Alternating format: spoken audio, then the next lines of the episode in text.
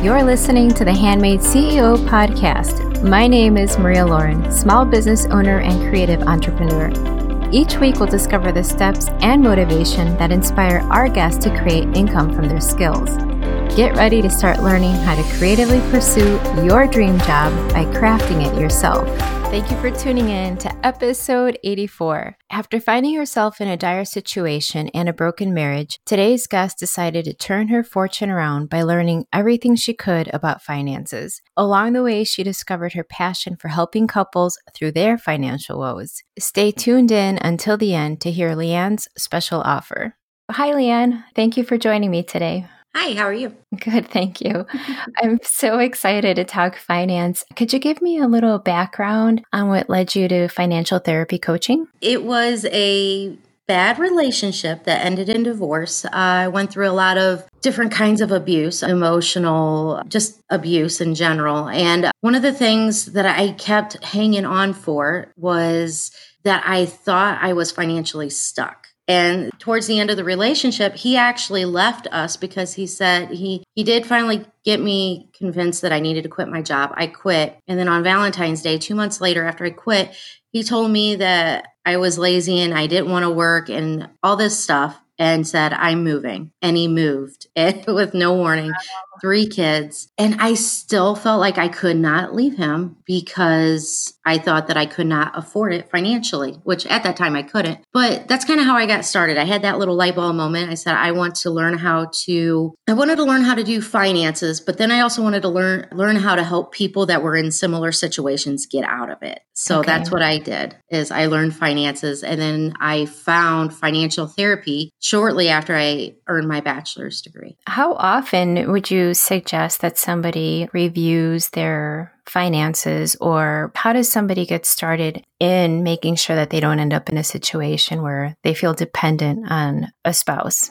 Those are two different aspects of it, I guess. It depends on where you're at financially. It, if you do have a lot of issues with money, say you're you're an overspender. You you notice that you spend a little bit too much money on just items. So I would say you definitely want to take a look at your actual budget, which is a monthly thing. Look at all your spending every single month. Create a financial plan for six months. So every six months, while you're learning how to quit overspending or you're learning how to gain control of what's going on, every six months, you want to create a, a financial plan that kind of takes a snapshot look as how you're progressing. If you're not having those kinds of problems, then I would say once a year would be excellent to do a snapshot comprehensive plan to just make sure you're progressing in the right direction or make sure that you're nothing in your life has come up that would change your course. Okay. So it's a review of your spending that you you're supposed to be doing. But I suppose admitting that you have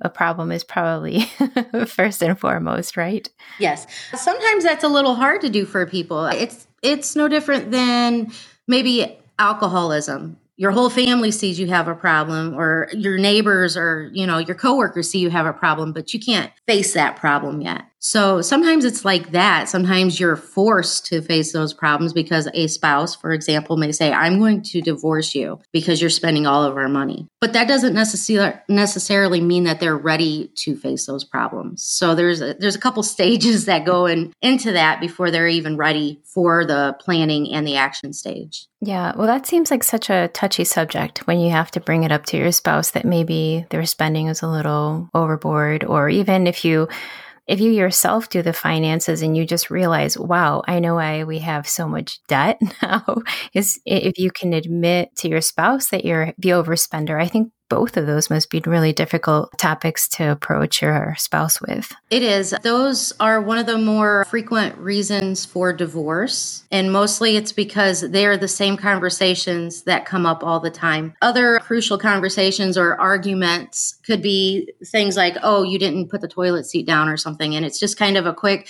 you didn't do this. Well, finances come up every single month. And then these arguments come up every single month that go along with the finances when your spouse is overspending. So then it turns into contempt for each other. And when when you get to the contempt stage, you, you're just not in that same level of appreciation and love for each other. So it is really hard and that's that's why I think it's so important to get behind that and get back to the real reason why you're with each other in the first place. And then let's work on this finance thing let's let's work on getting some overspending issues or even money hoarding issues under control. Is that that's the opposite of the overspending yes. Yeah you know i i've known some people like that that they they, they like to save all of their money but then they're allowed to spend it how they however they want and then if the spouse wants to spend or buy something then it becomes really um, an issue. So you're saying you actually go through and help people manage. Apart from finances you also help with the relationship issues. Yes because uh, while the finance may be what they're fighting about that's not the core the core issue. Maybe there's value issues. Maybe one person does like to spend and one person does like to save. And there's a reason behind that. So, what we got to do is we got to get behind both of those reasons and figure out maybe the person that spends money all the time, they, it could be because when they were younger, their parents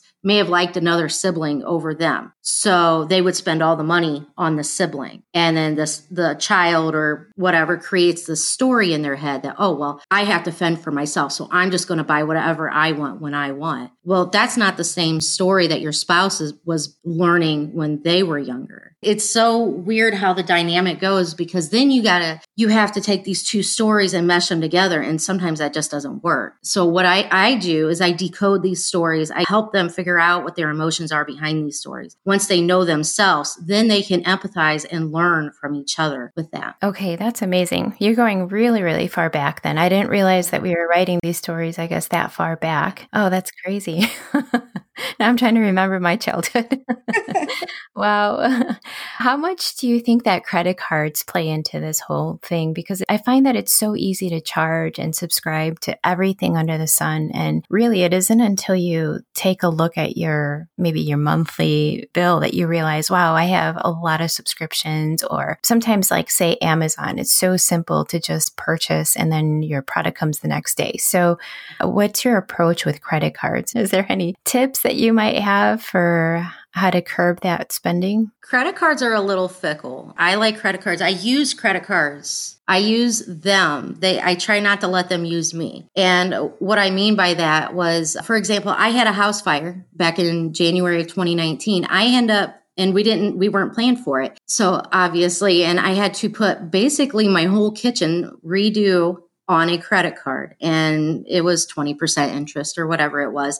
Well, I decided to get two different credit cards with 0% interest and I transferred the balance to those two credit cards. Therefore, I'm not paying all that interest on the credit cards itself. It's just cash coming out and I get it paid off before the promotional rate is over. So I use credit cards, but that's with a huge but you have to watch it because if if you're not careful you will get into like the amazon trap. And i've done i do this around christmas. I'm like oh i like this thing and i just click and buy. The credit right. card's attached to the the account. So it's so you got you have to watch it. And if if you are not careful you can overspend and then they start using you. Um, exactly. um, with that the best thing i can say is to maybe limit yourself to how often you get on those apps that you like, like Amazon. Try not to go on there and window shop or just try to find a way to get your card to quit linking. Like you have to put your card in. And that's so hard because everything is automatic now. But yeah, what I do is I just stay off of those sites. If I don't need something, I don't get on. But for an overspender, that's a little bit hard because sometimes they use that as um, a reward system. And it, it, that's no different than if a person is overweight and they have a really good loss for the month. Say they lost 10 pounds and they rewarded themselves with a piece of pie. So it, it's no different than that if you think about it in the mental standpoint. Find different reward systems. Um, maybe go for a walk or spend a day at a girlfriend's house or whatever. I think you're right about having to type in the credit card. I found that once my computer started storing all that information, it just seems so painless. You're almost not recognizing that you're doing all this spending. The other thing I noticed too is that I don't ever feel like I really need anything until I get that email with a discount or a sale or something that you have to buy only today, you know, and then all of a sudden I feel this urgency. So I, I almost think that unsubscribing from all of those things is vital to making sure if you're an overspender that you're not going to continue to fall into the trap week after week. Yes, and that's that's actually part of behavior economics and behavioral finance is they depend on people to do that. They okay. depend on people to get those those end end in one day or only one person can get this coaching program or they they depend on that and uh, they spend a lot of money on research and what gets people. So you're almost at a disadvantage. So the way that you can one up them or you know put it in your advantage is by taking that off of if you're getting too tempted i would say just take them off of your email list email lists are still really useful as far as marketing goes Mm-hmm. And, and, it's really hard to not get on anything though and not see them. So anytime you have the opportunity to scroll past it, say in Facebook or skip the ad in YouTube, it, it is so much more beneficial, especially if you do have an overspending problem. Oh, yeah. Yeah. And do you think that there's a difference for, like, say, if you're online or watching TV late at night? Because after hours, it just always seems like things are more appealing. Like it seems like you need everything that is being sold on TV and an infomercial after 10 o'clock at night. It just seems like all of it is important. And then the next day, you're like, you know, did I really need that? So, is there anything behind that? There is. People are impulsive and they're at night, they get the kids down to bed, their spouse is calm, and like they're doing their thing, and you're sitting there, or both of you guys are sitting there watching TV or flipping through Facebook or YouTube. And then they're like, they they think they are having time to process it properly. And that's all that means is they're actually having more attention to the ad as opposed to if their kids are running around and they're trying to cook supper and you know all these other 100 million things are going on they have more of their focus and that's what happens and then they're like oh i didn't realize i needed that in my life and right. that's when they go to buy oh I thought so. I feel so used.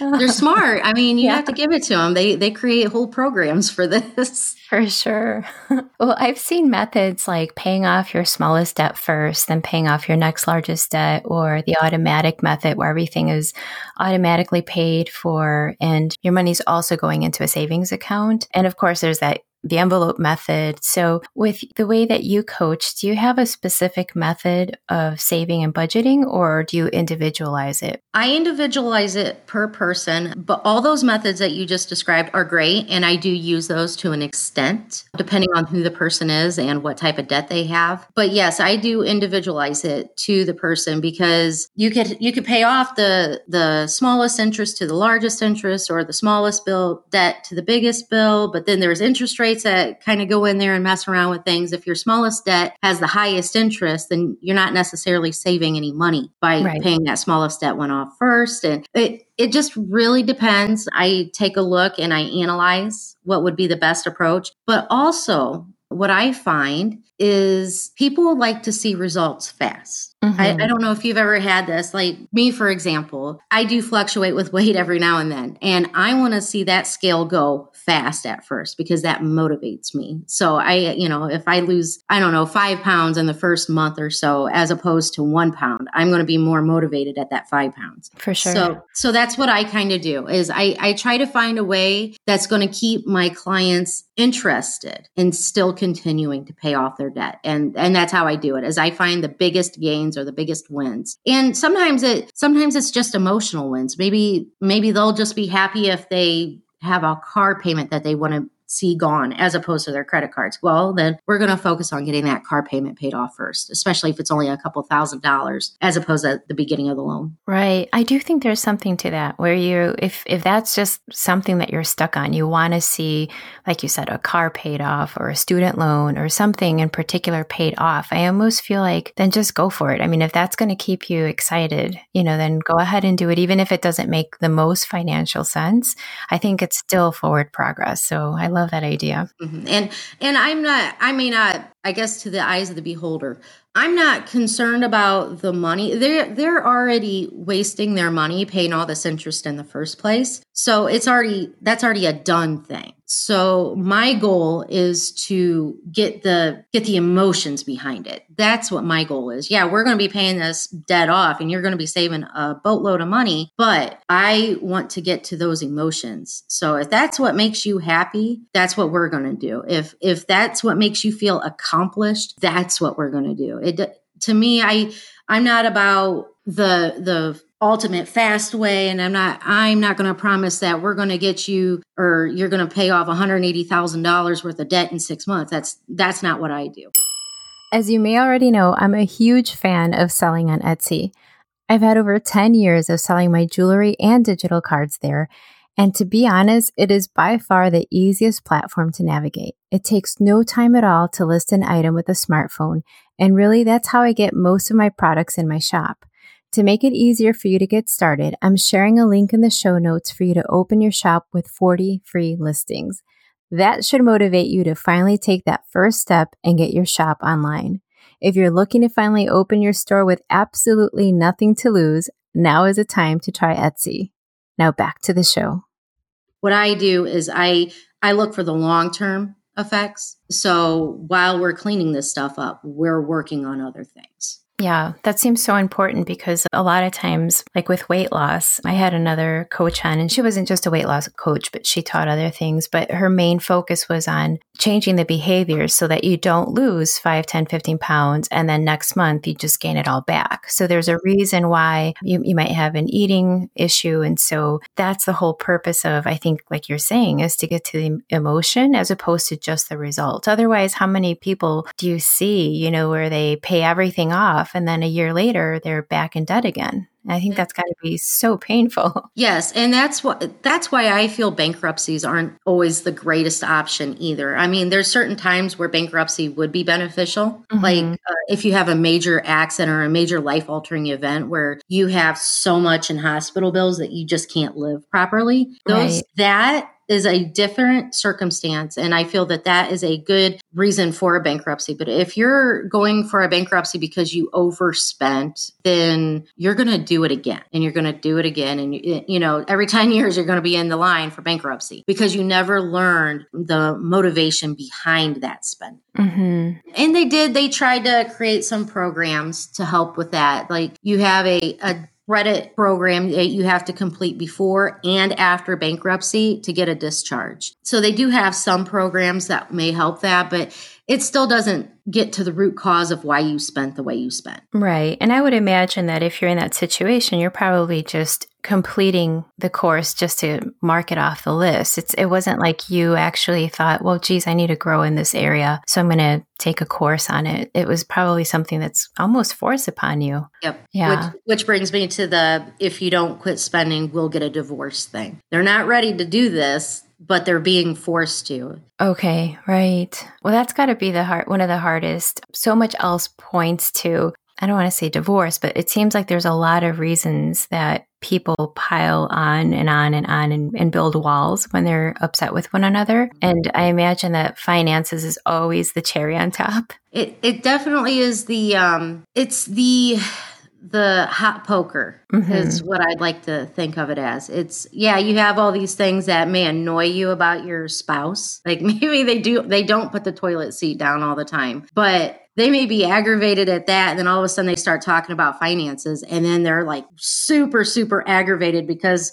oh, you know, he or she spent $50 at the store for, I don't know, something silly, you know? Mm-hmm. then it's like, okay, I'm, I'm kind of annoyed at his or her behaviors, but this is super making me mad. So this is like, then he gets blown up. So yeah, it, it definitely is the cherry, but it's also a hot poker because yeah it, it, there's opportunities. 30 days out of the month you have an opportunity to get mad at your spouse about something that they may have spent money on. And right. then, it, then it starts turning into silly things like i went to the grocery store, store and i bought too many groceries or something you know? It gets really it starts getting really convoluted in there. Right.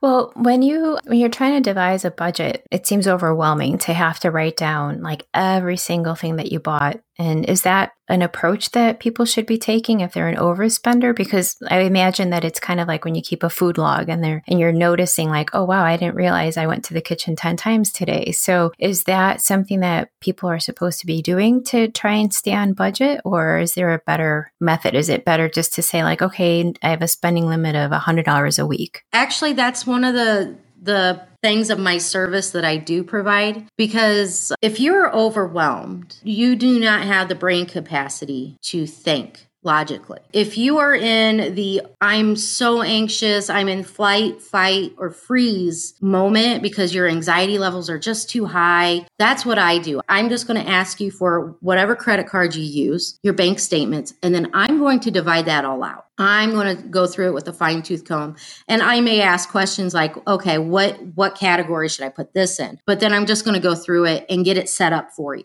I'm going to try to to help you with the relaxation and the breathing and learning how to get back into your thinking brain. But in the meantime, I'm going to do that big overwhelming chunk and then I want to teach you how to do it in a manageable monthly or weekly manner. And the reason why is because you're going to get so overwhelmed thinking about having to create an actual budget as opposed to a guesstimated budget. For example, I had one person that I worked with and for the most part they did pretty good about what they they would normally spend especially on their regular bills but then when it came to their bills that kind of fluctuate like food and gas money and snacks and going out to eat they were all over the place this person thought that they spent maybe and it was a single person so maybe they thought they spent a couple hundred dollars a month on groceries. Come to find out, they were spending six hundred dollars a month okay. on groceries.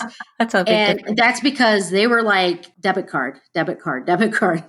oh. Like, they they didn't want to see it, and they right. and they're not going to be able to see that. They're going to look at their their debit card balance every month and see that it's four and five pages, and they're going to be like, uh, uh-uh, uh, i am not touching that. So that's where I come in. I I clean it up. I'm like, dude, you just spent $600 and I can tell you why. So they asked, and I told them it's because one, they were eating out too much. I could tell by their grocery bill that they were eating out too much. And two, every time they got gas, or you know on their way back and forth from work they would either do vending machines or they would go to the gas station and get spend like 10 bucks mm. and it was like okay we're going to teach you how to go buy a 12 pack of pop and keep it in your car, you know. Right, right. And yeah. that would easily have brought their bill down by almost half. And that's how much spending that they were not realizing that they were doing. And they're not going to be able to see that because they're going to be so overwhelmed by, oh my gosh, I seriously spent $600 on food, you know? Yeah, it would almost make me want to like skip doing that whole project. Like, I'm not going to do this. this is too embarrassing. well, and it is. With my past relationship, before I could really, really get in on board with the finances and what I was doing, I was like right before I finally was able to leave, I was in denial. I was complete like financial denial. I I didn't open up bills. I didn't open up bank accounts. I didn't answer phones. I I didn't do anything. And that is because I was in freeze is what I yeah. was. I was yeah totally stuck in my animal brain. I'm like, I can't do this. I, I had three kids. I was, I, I don't want to say I was forced to leave my job, but I was at that breaking point where it was either my job or my sanity. And when that happened, and then he left because he's, and I had that job from the age of 17 until I was 20, like 25. It was wow. seven years or something. I had it for a long time and I just couldn't take it anymore. And then when I left, I was a lazy person and all this other stuff. And I got that all in my head. I was worthless and useless and I couldn't do anything. And this all happened during the housing market crash. This was all in 2008. Oh, so,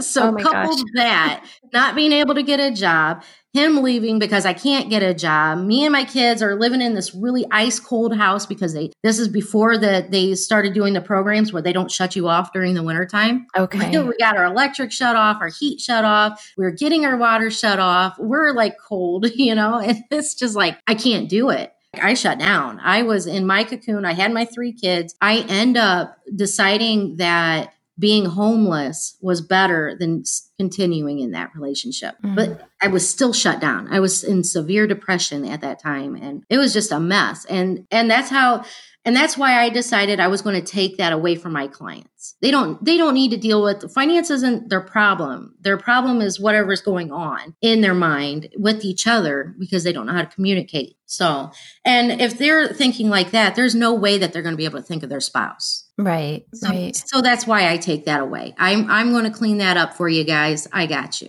Well, I always viewed financial problems or not being able to keep a good budget. I always viewed it as something that was just an overspending problem. I never thought of it as something that came along from past experiences or like you were mentioning earlier how you were raised. So I love that you do that deep work because I'm sure that it probably helps not just in the financial aspect of life, but I'm sure it probably heals a whole lot of brokenness that's, you know, mm-hmm. been there for years. It doesn't even only affect your your immediate family. It doesn't only affect your spouse, but it's going to affect how you communicate with people outside of your your bubble. Mm-hmm. Because if you learn how okay, oh wow, this is how it makes me feel. I wonder how it makes the other person feel. Once you learn that empathy, once you learn that the world does not revolve around you, then you can go out in the world and make it a better place for, you know, everybody. That's the goal. So, who do you think is the ideal candidate to hire a financial coach? Well, I am a I'm a financial life planner is what I okay. do. I combine coaching with a financial plan and I I throw I sprinkle a little bit of my financial therapy in there when it's necessary. Okay. But who I take care of are my clients are going to be couples obviously they're going to be on the brink of divorce. They're they're so fed up with their situation they're not satisfied. Nothing that goes on in this relationship satisfies them. And sometimes it could be because they think it's a money problem. So what i want to do is i want to learn how they think and that's that's what we do is those couples that are just not satisfied and they really are thinking about divorce and that's where i come in. I get them that that information that they need to to learn about themselves so they can make that decision properly instead of saying i want a divorce instead of working through it. Now after working through all that they want a divorce i can help with that too. And i can i can help mediate that on through. Can you explain your, a little bit more about all your services? Because you were mentioning sometimes you'll you know sprinkle in a little bit of this. So just so we have a roundabout idea of what people could hire you for. I mostly offer like one main package if I help them with that. I do follow up financial planning, but the main package is this financial life planning package. And what that will include is the getting to know yourself and your spouse. That takes about a month to do. And it, it's coaching, it's weekly. You get weekly uh, private one on one coaching. And then once we do that, we move on to the goals of each one individual and then put them together. And then the third month is more, it's more the paperwork. That's where I start creating the plan and we get together so I can ask questions to make those plans. So it takes about three months or so for the whole plan. And it does, it revolves around getting you and your spouse back on track, speaking with each other and with through relationship coaching type aspects and also financial therapy if we need to. If we start learning more about each other and I see that there may be an overspending issue or there might be a miser or hoarding issue of money or a gambling issue, then we start talking about how those things came about. So that's that's where I kind of sprinkle it in and I sprinkle that throughout if we need to. And if I need to, I will add extra coaching sessions on to get through okay. that. And in general, what does a coaching session look like? I do try to meet once a week with the clients. Each week we'll go through things that that they learn about themselves throughout the past week. Mm-hmm. If there's any homework, we'll go through the homework that was given. I have a ton of personality tests or questionnaires, or there's things called money scripts. Those are the stories that we were talking about earlier. It allows you to learn what your money scripts are. If you're a money avoider or a money worshiper or, you know, stuff like that. I learn about money behavior. So we do all these little, these little tests and questionnaires and stuff so we can learn about ourselves. And then we talk, we do a little bit of group talk, and that way they can get things off their chest in an environment where I can help mediate a little bit. And they can, you know, talk amongst themselves. And then we'll just keep progressing like that. I'm going to be creating a secret group for my clients that way, they have lifetime access to questions to other group members that ask questions that they may want to ask. So I'll have that starting at the beginning of the year as well. Great. Well, where should someone start if they're looking to hire you? Do they need to gather up statements, financials, or do you have a checklist that you require? I am a financial planner, so I do have a very comprehensive checklist of it's about 10 pages, I think, of different financial items that they'll need or at least be able to get ballpark figures of. Okay. So that's part of the onboarding process. Okay, great. What's the best way to connect with you? Mostly, I have been on Facebook. I do have a Facebook page right now. My Facebook page is Living Lucrum with Leanne. My website, it's uh, livinglucrum.com. Okay, perfect. Well, thank you, Leanne, for sharing your time and your knowledge with us. Thank you for having me. I really appreciate it. Well, there you have it, my friend. Another inspirational CEO sharing her knowledge with the world. I find it fascinating that our spending habits can be traced back to our childhood experiences with money. It's easy to see how two people with entirely different life experiences could clash when it comes to finances. Leanne is offering one free vision session that focuses on getting clear on your intentions and even finding what's blocking you from reaching your goals. Visit the show notes to connect with Leanne and to take advantage of her special offer. I'll see you next time.